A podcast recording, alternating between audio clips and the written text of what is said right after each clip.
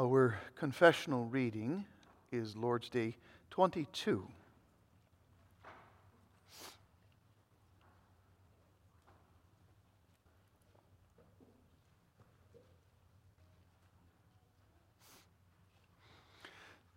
That Lord's Day reads as follows What comfort does the resurrection of the body offer you? Not only shall my soul, after this life, immediately be taken up to Christ my head, but also this my flesh, raised by the power of Christ, shall be reunited with my soul and made like Christ's glorious body. What comfort do you receive from the article about the life everlasting?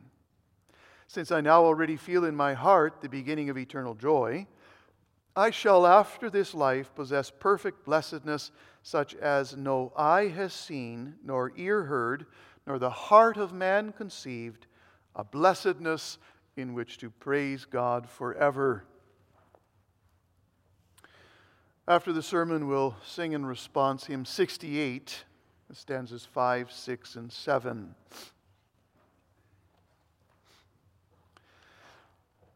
Beloved congregation of our Lord Jesus Christ, we believe the resurrection of the body and the life everlasting. Perhaps you've wondered before, I can see why God would resurrect his own children, but why do the unbelievers and the godless have to be raised from the dead? For at least two reasons. In the first place, because every human being is answerable to Christ. Everyone must appear before his judgment seat to receive good or evil according to what he has done in the body. And in the second place, just as the believer is rewarded with the glory of heaven in body and soul, so also the unbeliever is punished with the torment of hell in body and soul. That teaching alerts us to the fact that we cannot live as we want, gratifying the desires of our flesh. Our bodily functions, what we do with our eyes, our hands, our feet, our heart, are placed in the perspective of the great day of judgment. And we teach our children that at a young age with the song, Oh, be careful, little eyes, what you see, for the Father up above is looking down in love. This afternoon, we want to listen to what the Bible reveals about the resurrection of the dead from 1 Corinthians 15. In the church of Corinth, as you know, there were a number of things in confession and conduct that were not in order. Not that we're surprised by that. As long as the church is composed of sinful saints, there will be struggles. Besides, it was a young church. Its members had just been converted from heathendom to Christ. Their pagan beliefs about the life hereafter still influenced their thinking. In their estimation, there would be no resurrection of the body when Christ came back. What kind of body would that be anyway? Does our body not restrict us in many ways today? The freedom of the soul from the body. That would be the ultimate experience after death. Paul carefully leads them in the way of the truth. No, he, he doesn't act as if everything about the resurrection can be logically understood. Instead, he calls it a mystery in verse 51. What God revealed about it goes beyond our minds. It's unimaginable for us. But that's not the only point of our religion that we can't fathom. What about creation or the coming of Christ into the flesh or our conversion? Christian faith is a series of wonders, one after the other. And the same with the resurrection of the body. We can only grasp this divine truth in faith. And notice that Paul in this chapter does not explain how God is going to accomplish it. Nevertheless, out of faith, we may raise the question of amazement What sort of body will we receive on the youngest day? We want to look at the answer Paul gives in the verses 51 through 54. And so I proclaim to you the word of God under this theme. Paul rejoices in the mystery that believers will be changed, made like Christ's glorious body. And we'll see four things the totality, the time, the necessity, and the certainty of this change. When Christ comes back, says the apostle, we shall all be changed. The word all receives the emphasis in the original, it's placed up front. All shall not sleep, but all shall be changed. The subject is the believers, the congregation of Christ at Corinth, with whom Paul includes himself, but not only them. Through this letter, the Holy Spirit addresses the church today. You and I, every single one of us, will be changed. We shall not all sleep.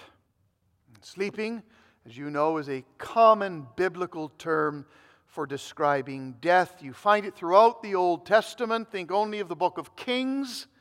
After the reign of every king, the author concludes so and so slept with his fathers and was buried with him in the city of David.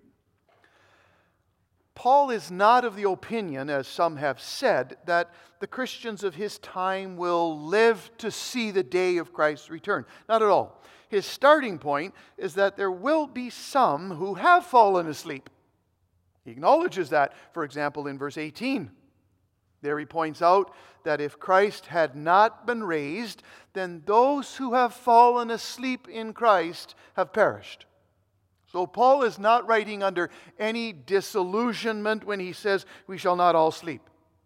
He's simply saying that when Christ returns, there will be Christians alive. Suffering and persecution of the last days will be great, but God will preserve his own. We will be changed. What is perishable will become imperishable. Man, with his mortal, sinful body, would be completely out of harmony in the new heaven and the new earth. In our bodies and in the body of Christ, the church, there's so much that reminds us of the misery of sin weakness, brokenness, pain, and ultimately death. But when Christ appears on the clouds of heaven, all that will be removed then everything will be perfect and pure, full of harmony and love and peace. How that will happen, we don't know. It remains a mystery. Earlier on in this chapter, Paul compared burial to sowing.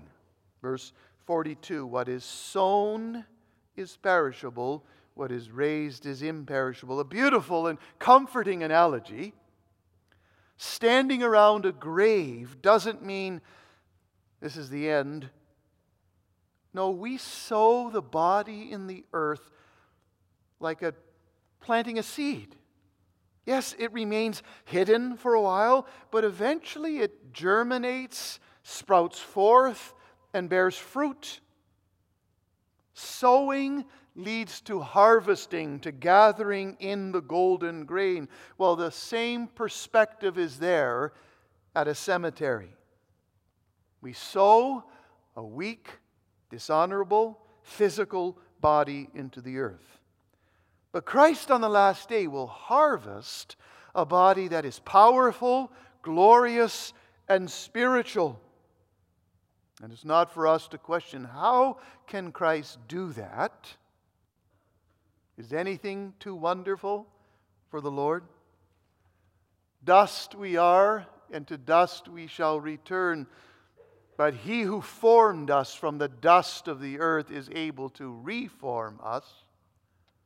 No, not into a totally different individual. The Catechism in answer 57 says, This my flesh shall be raised by the power of Christ. This my flesh my own body. And that's based on verse 52, where Paul emphatically states, This perishable perishable body must put on the imperishable, and this mortal body must put on immortality. Each of us has his own body uniquely fitted with his soul, life, spirit, and character. The Lord's not going to fit me with someone else's body at the resurrection. Being a blue eyed person born of Dutch parents, I will not be raised a Negro or a Korean. The same variety and differences which testify of God's majestic power and wisdom today will also be there in the New Jerusalem. The body that's mine now, I'm going to receive back, but then made like Christ's glorious body. All of us will be changed, living and the dead. Some of God's children have to go through this life with diseases, ailments, deformities from birth, genetic disorders, mental or physical handicaps, allergies. What a world of suffering there is in bodily pain. Trials of this nature can sometimes make it difficult even to continue in faith, especially when we see others who don't seem to have a health worry in the world. They're strong and vibrant, filled with vitality and life.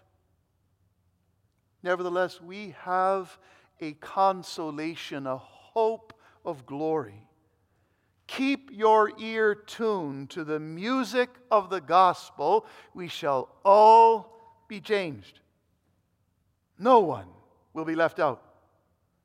And we can rest assured that no sickness or syndrome or handicap or deficiency is beyond the healing and renewing power of our Lord Jesus Christ. He demonstrated that power already during his earthly ministry healed thousands of people of every imaginable disease and defect, from blindness to paralysis to death, even. Think of Lazarus, of whom the Lord said, He's sleeping. He spoke the word of life at his tomb, and that dead man walked out of the tomb. We all have a mortal body. Some of us may enjoy the blessing of strength and health right now, but there comes a time when we too will experience weakness and decay. As God permits us to grow old, the body, the body begins to feel the effects of time. We become more susceptible to colds and viruses. Our eyes grow dim. Our hearing diminishes, our teeth fall out, our hearts become weak, our hands begin to shake, and our feet drag. Our body falls apart like some old dilapidated house. The Old Testament, as you know, refers to our bodies as a tent. In the end, the pegs are pulled up and the whole structure collapses in a heap to the ground. And so we need to cling to Jesus Christ. For by his resurrection, he has overcome death, not only for himself, but for all who believe in him. That one man risen from the grave is like a solitary sheaf of grain, the first fruit, who prophesies of and guarantees many more. A gathered harvest that will fill the barns of the divine owner. Christ has conquered death and sat down at the right hand of the owner in heaven. And in his position of all authority and power, he's active. What he began with his own resurrection, he's working intensely at bringing to completion. The earthquake at Easter will be followed by an earthquake at the end of time, which will break open every tomb, and the harvest of his angels will begin. The life he earned by his obedience and death will be shared and enjoyed to the full by all those whom the Father has given him. Which brings us to the second point the time of this change. This change worked in the believers, whether living or dead at Christ's return, was not something that God added to his plan after Adam fell into sin. Our first parents were created in true righteousness and holiness, but they were also flesh and blood. They weren't created immortal. There was a possibility of sinning and dying. So they too had to be changed to the immortality of the coming age. But sadly, through the fall, the possibility of sin became reality. That's why flesh and blood, those terms now describe man as sinful and corrupt, hostile toward God. Flesh and blood cannot inherit the kingdom of God, Paul says in verse 50. Nevertheless, despite the fall into sin, God didn't depart from his plan. Through his exalted Son, he's leading all things to a glory even more resplendent than that of paradise. When will that happen? At the last trumpet, writes Paul, for the trumpet will sound and the dead will be raised imperishable. That description calls to mind God's descent on Mount Sinai, doesn't it? When Israel was assembled around the mountain, they heard something similar. We read in Exodus 19 on the morning of the third day, there were thunders and lightnings and a thick cloud upon the mountain and a very loud trumpet blast, so that all the people who were in the camp trembled. And as the sound of the blast grew louder and louder, Moses spoke, and God answered him in thunder. At that blast of the trumpet, God drew near and established his covenant with Israel as a nation. And later, when Israel had circled Jericho seven times on the seventh day, they were told to blow the trumpet. And at that sound, the Lord drew near and demolished the walls of Jericho. The sound of the trumpet, that's the sound of the approach of God a drawing near to his people in salvation, a drawing near to his enemies for destruction. Jesus also spoke about that musical instrument in connection with the signal which would gather together the elect from the four corners of the earth. And trumpets, as you know, also figure prominently in the last book of the Bible in connection with the divine judgments over the world. But Paul speaks about the last trumpet. When it's blown, the dead will rise. And there will be no gradual change, no slow development of the believers. Once the trumpet of God has sounded, it will be sudden, instantaneous, in a moment, says Paul at the final appearance of the Lord Christ in glory, the transformation of his bride will be immediate. The word that Paul uses for moment in Greek is the one from which our English word atomic is derived. An atom is a tiny, basic unit of matter. Something so small that, at least until quite recently, was deemed to be uncuttable. It couldn't be divided. And that's what this word literally means indivisible. The change will come about so quickly that no one will notice any cut or division, any delay in time. In a flash, we'll all be changed. In much the same way that this world came into existence. God spoke, and it came to be. In order to underline that it will be sudden, Paul adds another clarifying phrase in the twinkling of an eye. There will be that mighty sound, And before you can bat an eyelid, the dead will be raised imperishable, and we will all be changed. Those who are living will be astonished, to say the least. The one moment weak, the next strong, the one moment sick, the next healthy. Simultaneously, with the sound of God's trumpet, the deaf will hear, the blind will see, the lame will walk. What the most learned doctors and specialists and virologists have spent all their life and resources trying to find cures for will be gone in a split second, changed eternally by Him who is the Prince of life. Simply staggers the imagination, doesn't it? The blink of an eye, the graves will be opened, the dead raised, and Millions of God's children from all times and places standing before Him, perfected and pure through the life giving Spirit. Adam and Eve, Abram and Sarah, Moses, Samuel, David, all God's saints from the Old and New Covenant. What a future awaits us and them.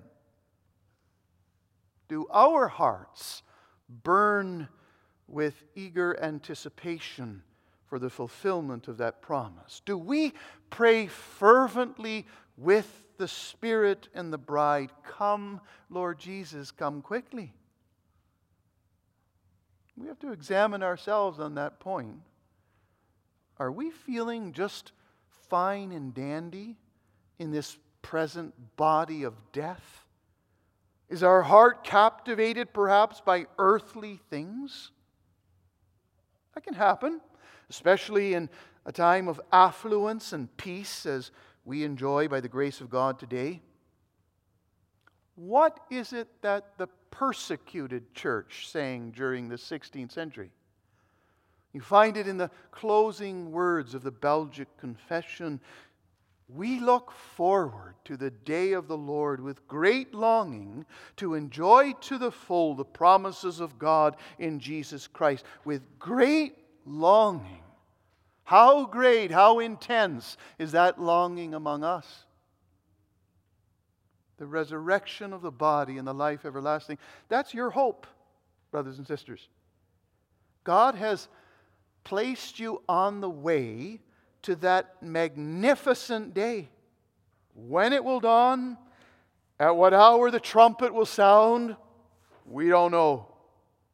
God, in His wisdom, has withheld that from us. He wants us to wait patiently, to trust in His promise, to hold fast the hope of glory. Yes, also when we bring a loved one to the grave, then we don't merely entrust him or her into the never satisfied womb of the earth. No, we entrust them into the loving care of our Savior. We look in faith beyond the darkness of the grave, beyond that gaping hole, toward the brilliance of our Lord, our Lord, who is coming back surrounded by all the holy angels. Death is an enemy. It's natural that we resist him, that we cling to life, to this life, as long as possible. That you think of your own death isn't morbid or wrong. Doesn't the preacher say that death is the end of all men and the living will lay it to heart? as you ponder about death, you can do so strengthened by Paul's word. We shall all be changed in a moment, in the twinkling of an eye, at the sound of the trumpet.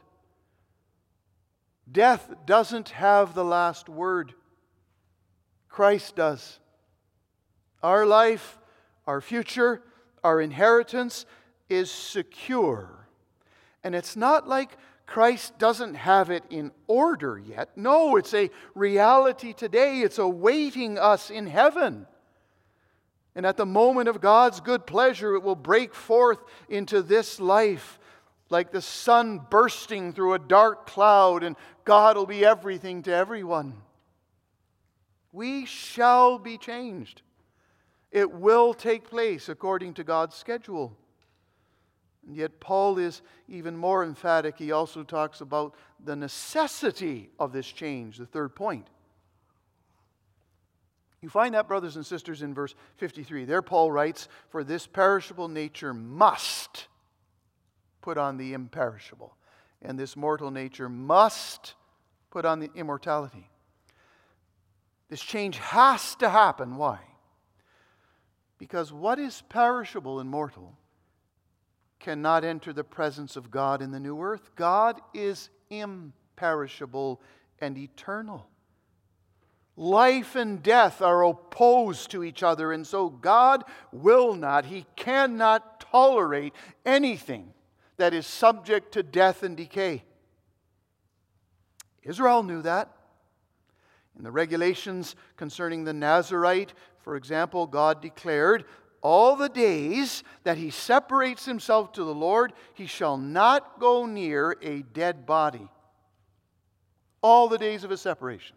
He is holy to the Lord. Death is the wages of sin. And God is a God who cannot even look on sin, nor coexist with its terrible consequences. He's a God of holiness, a God who dwells in unapproachable light. He's the fountain of life. That's why this perishable nature must put on the imperishable. Paul uses the imagery of clothing, of being dressed in new garments, and yet you shouldn't draw the wrong conclusion that this change will only be an external one, as if under the priestly robes of salvation and holiness we'll still have a weak and sinful body. Not at all. Nothing that is weak and perishable and mortal may appear before God in Zion. Maybe the thought entered your mind, but, but how can we put on the imperishable? We don't have to. Christ will do that for us. And you could say that he's already started that now, for physical death is the result of spiritual death, of breaking away from God. The cause of death is sin. We read it together. The sting with which death inflicts wounds, with which it poisons us, is sin. Death maintains itself, if you will, in sin. Whoever sins dies and experiences the power of death. But thanks be to Christ who delivered us from all our sins. He was unstained by it at birth because he was conceived by the Holy Spirit. And all his life, God's law was engraved on his heart. He desired to do nothing else but God's will, loving God and his neighbor as himself, even up to his death on the cross. Yes, he had to endure the suffering of death, but because of his obedience, death couldn't hang on to him. Dying, he defeated death. And he delivered all those who, through fear of death, were subject to lifelong bondage. Well, that victory is ours through faith in him. We are therefore called to embrace him as the one who made full atonement for us, to believe that he has inherited the new world for us, that God's countenance shines on us in grace and mercy. Through faith in Him, we, with our perishable and mortal nature, are righteous before God. Our Redeemer and Mediator is the one who holds in His hands the keys of death and Hades. He rules over the living and the dead. Union with Christ through faith is necessary for receiving life from Him, life which gradually conquers the death of sin now and will triumph over bodily death in the resurrection. Now, having said that, you can tell that the Catechism isn't following a chronological order when it puts the life everlasting after the resurrection of the body. We confess in Lord's Day 38 that we begin in this life, the eternal Sabbath. What we will enjoy in the heavenly Canaan in full, we enjoy now in principle. Truly, truly I say to you, Jesus taught, he who hears my word and believes him who sent me has eternal life. And it's in the light of that glad tiding that Lord's Day 16, for example, calls our death a passageway into life eternal. What a comfort for us if we suffer from a debilitating sickness.